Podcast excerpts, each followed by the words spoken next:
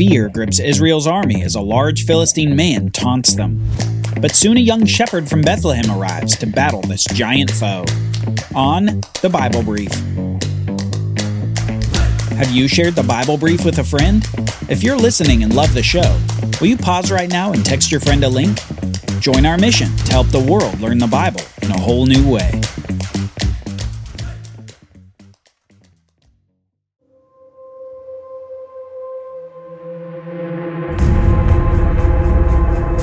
Invincible.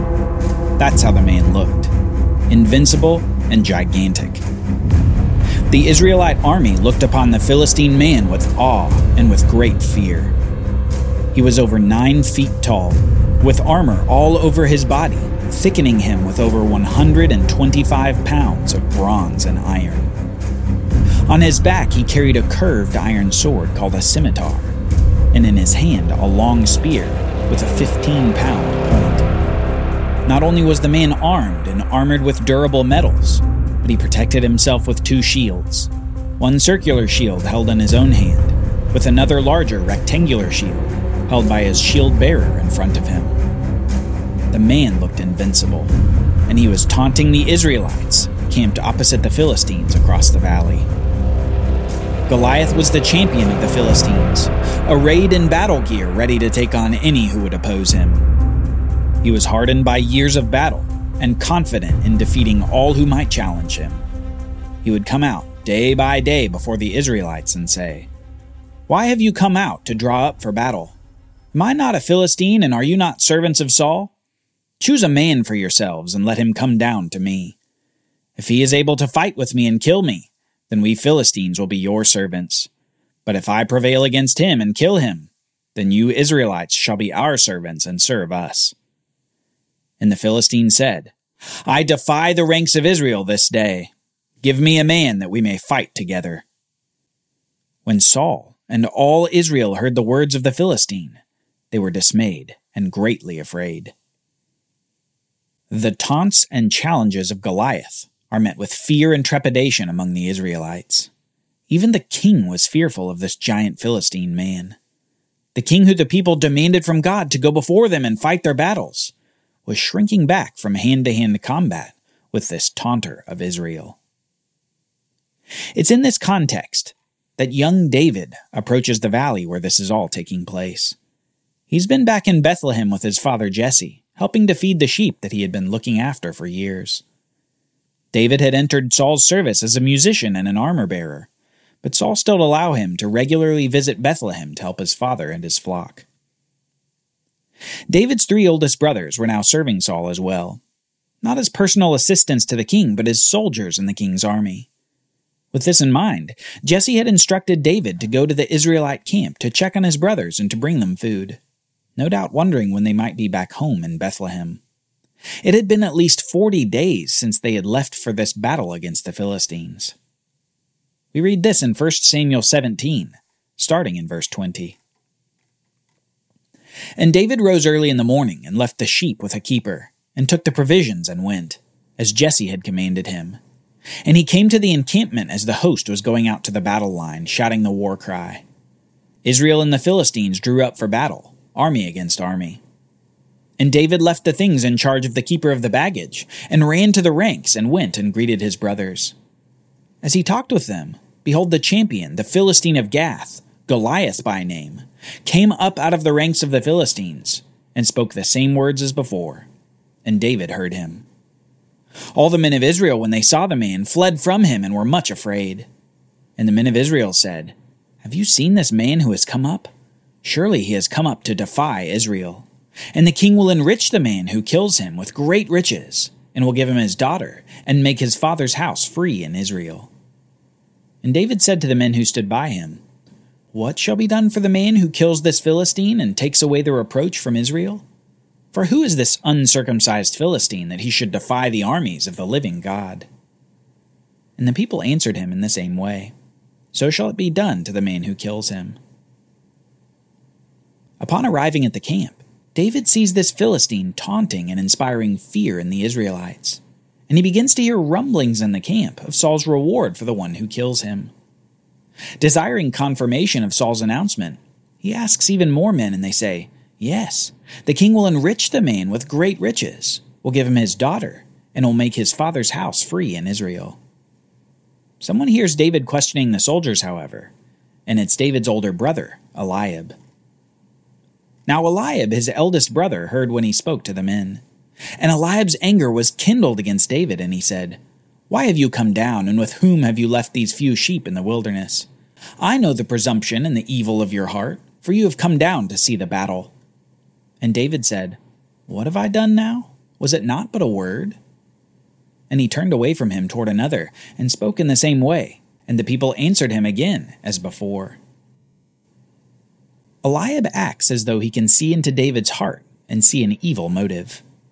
Perhaps Eliab was still frustrated that he wasn't the one anointed by Samuel.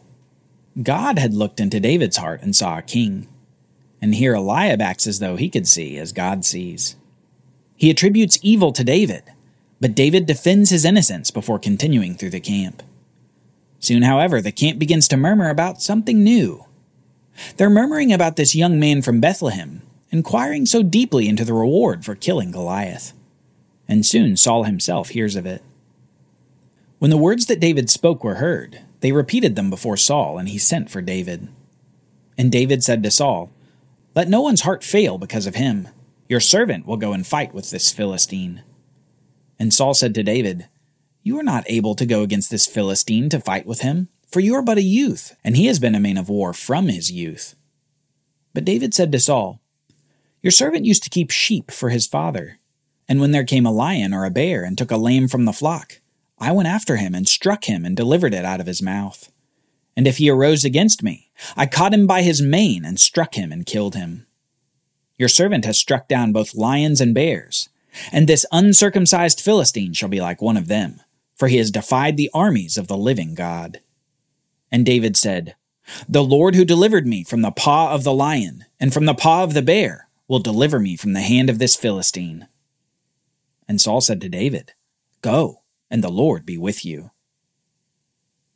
David's courage and faith in this scene must have been really something for Saul to see. Saul's fear had kept him off the battlefield, but David was itching to have an opportunity to slay this giant. Perhaps Saul looked upon David and envied his youthful naivete and confidence. Perhaps he was relieved that finally someone out of the Israelite camp would meet this Goliath in combat. In any case, David finally convinces Saul to let him meet this Philistine in battle. And soon Saul is clothing David for the fight. We read, Then Saul clothed David with his armor. He put a helmet of bronze on his head and clothed him with a coat of mail. And David strapped his sword over his armor, and he tried in vain to go, for he had not tested them. Then David said to Saul, I cannot go with these, for I have not tested them. So David put them off. Then he took his staff in his hand, and chose five smooth stones from the brook, and put them in his shepherd's pouch. His sling was in his hand, and he approached the Philistine. Something ironic is happening in this scene that we can't miss. The champion that the people had asked for, Saul, the king over Israel, is putting his royal armor on David. The current king is clothing David with armor fit for a king, probably the best in all of Israel. Yet even as Saul was the desired king, and Saul's armor and weaponry was to be desired above all, David rejects them both. It's as if David is rejecting the way that Saul had been king by rejecting all these man made protections. David would be a different sort of a king, with different protection and different weapons. He would use his shepherd's staff and unhewn stones from the brook. David would be a shepherd king, not a king like the other nations. And he would defeat this foe, not with Saul's sword, but with his shepherd's sling. Now David, prepared with only his staff and several stones, goes out to meet this large Philistine man. He walks out before all Israel, with the eyes of the giant perhaps squinting in the sun to see who it is that has come out to meet him in combat after so many weeks of taunting. And the Philistine moved forward and came near to David, with his shield bearer in front of him. And when the Philistine looked and saw David, he disdained him, for he was but a youth, ruddy and handsome in appearance. And the Philistine said to David, Am I a dog that you come to me with sticks? And the Philistine cursed David by his gods. The Philistine said to David, Come to me, and I will give your flesh to the birds of the air and to the beasts of the field. Goliath continues his taunts at this small Israelite approaching him from the camp. David must have looked puny to him. A little shepherd, no more than 20 years of age, approaching the over nine foot tall champion of Philistia. Goliath is even offended that Israel would send David arrayed in nothing but his shepherding clothes.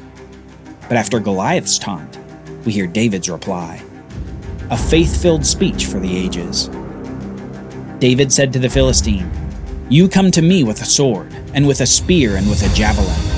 But I come to you in the name of the Lord of hosts, the God of the armies of Israel, whom you have defied. This day Yahweh will deliver you into my hand, and I will strike you down and cut off your head. And I will give the dead bodies of the host of the Philistines this day to the birds of the air and to the wild beasts of the earth, that all the earth may know that there is a God in Israel, and that all this assembly may know that Yahweh saves not with sword and spear, for the battle is the Lord's and he will give you into our hand. When the Philistine arose and came and drew near to meet David, David ran quickly toward the battle line to meet the Philistine. And David put his hand in his bag and took out a stone and slung it and struck the Philistine on his forehead. The stone sank into his forehead, and he fell on his face to the ground. So David prevailed over the Philistine with a sling and with a stone, and struck the Philistine and killed him. There was no sword in the hand of David. Then David ran and stood over the Philistine, and took his sword and drew it out of its sheath, and killed him and cut off his head with it. When the Philistines saw that their champion was dead, they fled. And the men of Israel and Judah rose with a shout and pursued the Philistines. With a single stone, David fells the large Philistine and cuts off his head to complete the victory. In that moment, surely you could hear a pin drop in both camps.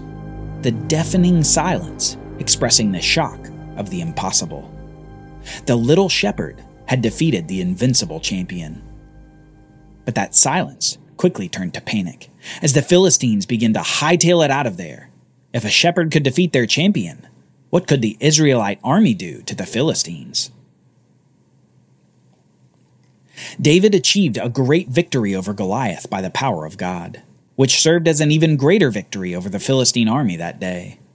Faithful David, who never once commented on the size of Goliath, appeared to see things differently from everyone else in the Israelite camp. He didn't see the height of Goliath, he saw the pride. He didn't see the bronze and the iron armor, he saw taunting of Yahweh's army. He didn't see a seasoned warrior, he saw God's power to give him the victory. A victory that would serve as a foretaste of an even greater one to come. Just as David crushed the head of this Philistine enemy of God, so would God's great king crush the head of that ancient serpent.